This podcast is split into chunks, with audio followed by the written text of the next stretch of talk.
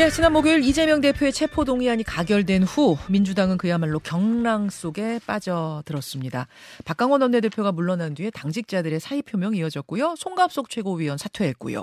그리고 내일 영장 실질심사가 있는 가운데 아, 원내대표 선거도 내일 있습니다. 자, 혼란스러운 당 상황 지도부는 어떻게 보고 있는지 또 어떤 수습책 생각하는지 민주당 서은숙 최고위원 연결해보죠. 어, 서은숙 최고위원님 안녕하세요. 네, 안녕하세요. 반갑습니다. 예, 지난 네. 목요일부터 어제까지 참 많은 일들이 있었습니다. 네. 박강원 원내, 원내대표 물러나고 송갑석 최고위원도 사의 표명하고 고민정 최고위원도 지금 고심 중이라는 보도까지는 제가 봤는데 어떻게 알고 계세요, 서 의원님? 아마 지난 그 금요일 최고위원회 공개 발언 이후로 네. 그런 이제 말씀들을 하시는 것 같은데 어, 저는 뭐, 사퇴까지 생각하고 말씀하신 건 아니라고 봅니다. 음. 뭐, 지금, 어, 여러 가지 당원들의 분노나 또 그런 것들 과정에서 고민정 최고위원이 어, 느끼시는 또 고민하고 있는 부분들에 대한 이 얘기였고, 뭐, 그게 사퇴로 뭐, 이어지지는 않을 것이라고 생각합니다. 그렇게 보시는군요. 네. 네. 내일 이제 새 원내대표 선거 앞두고 있습니다. 네. 후보 등록을 누가 하셨나 봤더니, 김민석, 남인순, 홍익표, 우원식, 네 분이 등록을 했어요. 근데 우원식 네네. 의원 같은 경우에는 정말 마감 직전에 네네. 어, 저는 깜짝 놀랐거든요. 왜냐하면 이분은 이미 네. 전전 원내대표를 지낸 분이에요. 네, 한번 하셨죠. 이십 대 국회에서. 예, 한번 하셨던 분이 이렇게 네. 재도전하는 건 저는 처음 본 것 같아서 이게 어떻게 된, 된 건가요? 그래서 많은 분들이 깜짝 놀라신 것 같아요. 말씀하신 것처럼 이제 원내대표를 두 번째 어, 이 출마한 경우들이 잘 없고 또 그동안에 본인이 뭐 출마에 대한 얘기가 없으셨는데 예. 이제 갑자기 출마를 하셨는데 뭐 또 충분한 뭐 고민을 하지 않으셨나 싶고요. 최근에 음. 이제 원식 의원께서 후쿠시마 대응이라던가 아니면 또 뭐 홍범도 장군 형상이전 대응이나 이런 것들을 굉장히 활발하게 해오셨고요. 음. 또 그런 것들 과정에서 의원들 내에서의 또 요청도 조금 있었던 것 같습니다. 아, 의원들이 어, 좀 우원식 네. 원내, 전 원내대표가 나서달라는 초청, 요, 요청이 있었다고요? 네, 몇몇 의원들께서 또 그런 요청도 있으셨고 해서 아유. 고심 끝에 출마하지 않으셨나. 또 지금의 어떤 당의 여러 가지 상황들을 보시면서 네.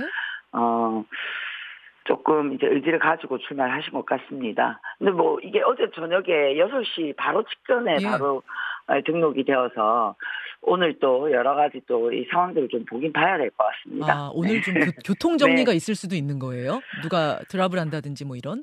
네, 뭐 여러 가지 얘기들이 나오고 있는데, 아... 네, 그건 오늘 조금 두고, 두고 봐야 될 것 같아요. 알겠습니다. 네. 네. 아무튼 어떤 분이 되든 이른바 친명계다 보니까 네네. 당이 너무 친명계 일색으로 가는 거 아니냐. 그러니까 지도부가 너무 네. 친명 중심으로 가는 건 아니냐라는 우려도 나오더라고요. 어떻게 보십니까? 네.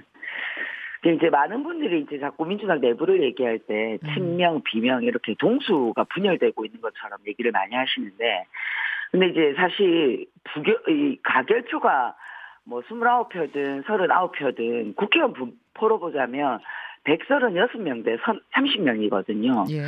그래서 저는 뭐 백삼십육 명 안에 있는 분들이 삼십 명 안에 있는 분들보다 더 많이 출마하는 것이 당연한 게 아닌가 어. 그렇게 생각합니다. 네. 아. 사실 뭐 지금 분위기에서 네. 어, 소위 말하는 이제 그 비명 어, 가결표를 던지신 분들이 원내대표 나올 만한 상황은 좀 아니지 않나. 이런 생각이 드네요. 아, 지금 분위기가 그렇다는 말씀인 네네네. 거죠. 당의 분위기가.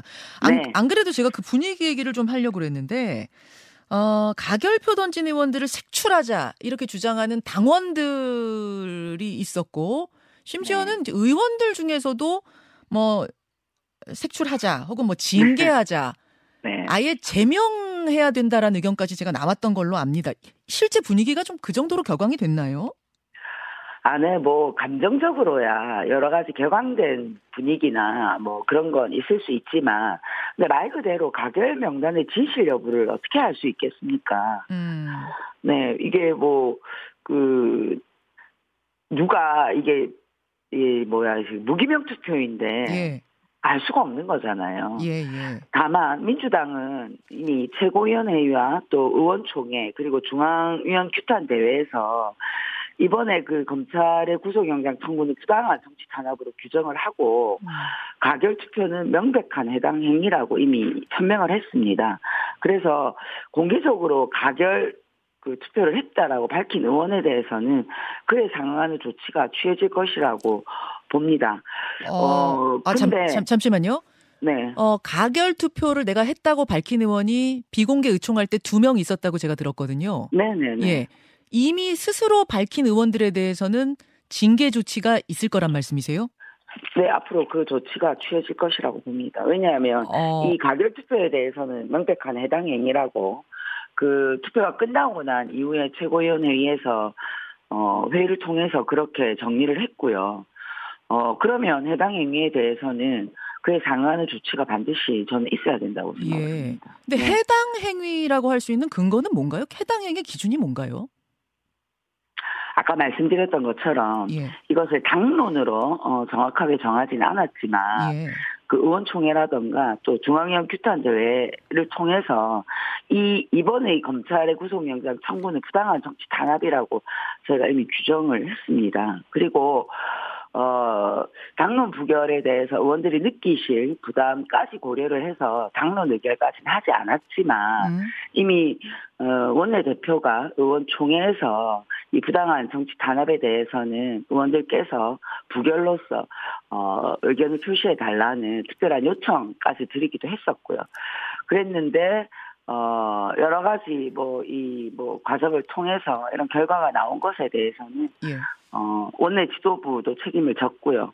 그리고 또 공개적으로 가결 어, 의사를 밝히고 또 이 여러 가지 이 부적절한 이 언행에 대해서는 예. 상 조치가 저는 있어야 된다라고 봅니다. 예, 아, 어느 정도 징계 수위가 적절하다고 서 최고위원 보시는 아, 네, 건데요? 네, 뭐 그건 앞으로 이제 지도부에서 논의할 일이고요. 개인적으로는 어떻게 보십니까? 아니면 제명까지도 필요하다 뭐 이런 발언이 있었다는 얘기를 제가 들어서요. 어, 그 뭐 또 적절한 어떤 이 기구에서. 예. 다뤄질 거라고 생각이 들고요. 아. 어, 어쨌든 저는 제재는 있어야 된다고 있어야 생각합니다. 된다. 그것이 뭐 제가 어, 지금 미리 뭐 제명이다 어떻다라고 얘기하는 예, 것보다는요. 예, 있어야 된다고 보고요. 근데, 하지만 근데 최고위원님 지금 이제 네네. 문자가 굉장히 많이 들어오는데 음. 그 가결, 그러니까 부결이 당론도 아니었고 게다가 자율 투표고 비밀 투표고 게다가 당대표께서도 석 달 전에 이미 나를 어, 이제 그 영장 심사 받을 수 있도록 해달라. 그럼 난 떳떳이 그 심사 받겠다라고 말씀하신 바가 있는데 이것이 명백한 해당 행위, 징계 사유에 해당된다, 가결 투표가 이거는 좀 민주정당에서 이게 바람직한 일인가, 적절한 일인가 이런 의문이 드는데요. 민주당은 그동안 이것과 관련해서 여러 가지 그 내부 토론이 있었고요. 그리고 자율 토, 저 자율 투표는 아니었습니다. 당론으로 딱 의결해서 예. 하진 않았지만 예. 거의 당론에 준하는 정도의 논의와 결의와 이런 것들이 있어 왔고요. 자율투표가 아니었다고요? 네. 자율투표.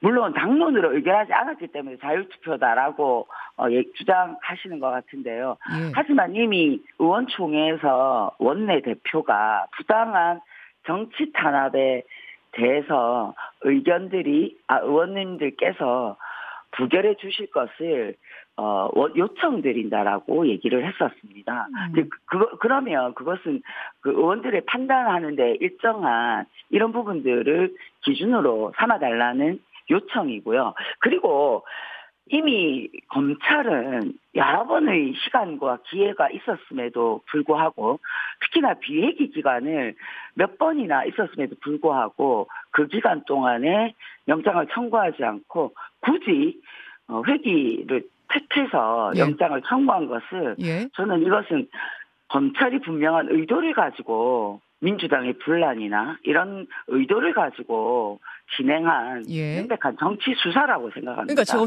검찰에 대해서 뭐 지탄할 수 있고 검찰을 비판할 수는 있지만 그것과 별개로 이 절차상 이 자율이 보장된 투표에 대해서 해당 행위다 해서 징계까지 징계 처분까지 간다는 것에 대해서는 이건 또 따로 볼 문제 같아서요. 그 부분을 질문드린 건데 여하튼 서 최고위원께서는 이것은 사실상 자율투표가 아니었고 따라서 해당 행위고 징계하는 게 마땅하다. 이게 서 최고위원만의 생각이실까요? 아니면 전반적으로 지도부가 공유하고 있는 생각일까요? 지도부가 이것에 대해서 명백한 해당 행위라고 이미 발표를 드렸습니다. 예. 어, 그 발표를 했을 때의 근거는 예. 최고위원회와 의원총회 그리고 중앙위원 규탄 대회에서 예. 검찰의 구속영장 청구는 부당한 정치 탄압이라고 규정을 했습니다. 그래서 많은 어, 의원들 또 지지자들 당원들께서 이 투표는 부결해 주시기를 요청드렸고요. 당론으로 만들어가는 과정은 여러 가지 절차들이 필요하고 또 의원들에게 여러 가지 또 압박으로 작용할 수 있기 때문에 당론이라는 형식적인 과정을 거치지 않았을 뿐이지 내용적으로는 어, 이것에 대한 호소와 결의와 이런 것들이 어, 수반되었기 때문에 저는 이런 판단이 있다라고 생각합니다. 어, 알겠습니다. 네. 알겠습니다. 다만, 지금, 예, 다만 예, 예. 아까 말씀하셨듯이 예? 뭐 이 가결 의원 명단을 유포하거나 이런 예. 근거 없이 또 마녀 사냥하듯이 예? 가결표 의원을 찾아서 비판하는 이런 일은 저는 어, 있어서는 안 되는 일이라고 생각합니다. 혹시 그분들에 대해서도 징계를 합니까? 그럼 협박성 문자를 보낸다든지 뭐, 뭐 허위 명단 유포한다든지 이런 분들? 이게 해당 행위에 해당되는 어, 일이 있다면 절차에 따라 그렇게 진행해야 되겠죠. 알겠습니다. 네. 지도부에서는 그런 생각들을 지금 모아가고 계시는군요. 그나저나 내일 영장심사 결과는 어떻게 예상하시는가? 뭐 이게 뭐 지금으로선 가장 큰 관심사 네. 아니겠습니까? 김의겸 네. 의원은 삼 대 칠 기각 말씀하시던데 서 최고위원은 어떻게 보세요? 아니 뭐 저는 법원 판단에 대해서 지금 미리 가타부타 말하기는 곤란하다고 생각합니다. 하지만 그 이십사 일간의 단식을 끝낸 제일 야당 대표가 도주려가 있을까요? 또 증거인멸의 가능성이 있을까요? 저는 일 퍼센트도 없다고 생각합니다. 그래서 음. 이 부당한 영장 청구에 대한 법원의 현명한 판단이 있을 것이라고 기대는 하지만 결과에 대해서 미리 네. 어, 이런저런 말을 하는 것은 적절하지 않다고 생각합니다. 이재명 대표가 기각이 되든 구속이 되든 당대표직을 내려놓는 일은 없을 거다. 이게 이제 정청래 최고위원의 금요일 발언인데 서 최고위원도 같은 생각이십니까? 네, 네, 뭐 저도 같은 생각이고요. 뭐 많은 의원들이 그렇게 알고 계실 거라 생각하고 또 대표님의 의지도 저는 분명하다고 말씀드리겠습니다. 아, 이재명 대표도 같은 생각이십니까? 네, 네. 아, 그렇군요. 근데 막상 구속 상황이 혹시라도 된다면 뭐 기각이면은 모르겠습니다만 구속 상황이 되면 정말 그게 실현이 가능할 거냐? 특히 당 대표가 당대표 사법 리스크가 당을 위험으로 몰아넣고 있다는 게 이 비명계 의원들의 시각인데 그분들이 총선 앞두고 사퇴, 당대표 사퇴를 강하게 요구하지 않겠는가 이런 관측들 나오거든요. 어떻게 보세요? 어, 지금 이 사법 리스크라고 말씀하셨는데 저는 사법 리스크라기보다는 사법 스토킹이라고 봅니다. 거의 뭐 스토킹의 수준이라고 어. 보고요. 이 년 동안 수사를 했어요. 그리고 뭐 이 중앙 당사를 포함해서 여러 어 주변에 있는 분들까지 포함한 압색이 압수수색이 거의 삼백칠십육 번 거의 사백 번에 가까이 있었고요. 소환 조사만 하더라도 여섯 번이나 있었습니다. 네. 이게 이 선진 민주국가에서 있을 수 있는 일인가요? 이렇게 보통 수사를 하나요? 뭐 스토킹은 아주 중범죄입니다. 근데 하물며 검찰이 수사를 하는 것이 아니라 스토킹을 하고 있는데 어, 저는 이것을 어떻게 봐야 될, 되는지 이미 국민들이 알고 계신다고 생각을 하고요. 이런 것과 관련해서 충분히 불구속 수사가 가능함에도 불구하고 굳이 구속 수사를 하겠다. 게다가, 어, 이 야당 당대표를 특히나, 어, 구속 수사하겠다라고 하는 것은. 예. 저는 굉장히 무리한 수사라고 보고요. 무리한 수사라고 보시는 것과 이제 별개로 네. 그럼에도 불구하고 혹시라도 구속 영장이 발부가 된다면 당대표직 유지, 지도부 사퇴 요구, 당대표직 사퇴 요구 받아들일 수 없다. 일 퍼센트도 그 말씀이세요? 네. 그리고 뭐 당에는 원내대표도 있으시고요. 새로 뽑힐. 예. 거기다가 또 최고위원회라는 지도부도 있기 때문에 예. 어, 저는 슬기롭게 뭐 이 어려운 과정은 잘 극복해 나갈 수 있을 거라고 생각합니다. 아 근데 서연님 제가 진짜 네. 진짜 궁금해서 그러는데 옥중 당무라는 게 현실적으로 가능해 하긴 해요. 왜냐면 이준석 전 대표가 그러시더라고요. 무전기라도 네. 들고 들어가겠다는 말이냐. 그거 불가능한 이야기다. 이렇게 일축을 이 대표는 하던데 어떻게 보세요? 네, 그거는 그분의 생각이고요. 또 민주당은 민주당의 어려움이 있음에도 그걸 뚫고 나갈 수 있을 만한 저력과 힘이 있다고 생각합니다. 다양한 형태의 지도력과 어, 그런 것들이 저는 구현될 수 있는 뭐 여러 가지 뭐 이 그 것들이 있다고 생각합니다. 음, 방법은 다양히 있다 그 말씀이세요. 네, 그럼요. 옥중 당무의 방법, 옥중 공천의 뭐 지휘. 지휘 가능성은 얼마든지 방법은 얼마든 열려 있다. 그 민주당에서 네. 석방 요구 결의안 같은 것도 바로 추진합니까? 혹여라도 구속 상황이 된다고 하면? 그 절차들이 여러 가지가 있잖아요. 구속 적부심의 예. 과정도 있고 예. 뭐 여러 가지 법적으로 어, 또 진행할 수 있는 것들도 있을 것이고요. 예. 뭐 그런 것들이 있기 때문에 그것은 뭐 그 결과에 따라서 음. 저희들이 또 고민하고 뭐 진행할 수 있을 거라고 음. 생각합니다. 할 수 네. 있는 모든 것을 적극적으로 다 하겠다는 입장이시군요. 네, 적극적으로 다 해야죠. 네, 어. 다 해야 되고 아, 뭐 말씀하신 그런 상황은 별로 가져오고 싶지가 않습니다.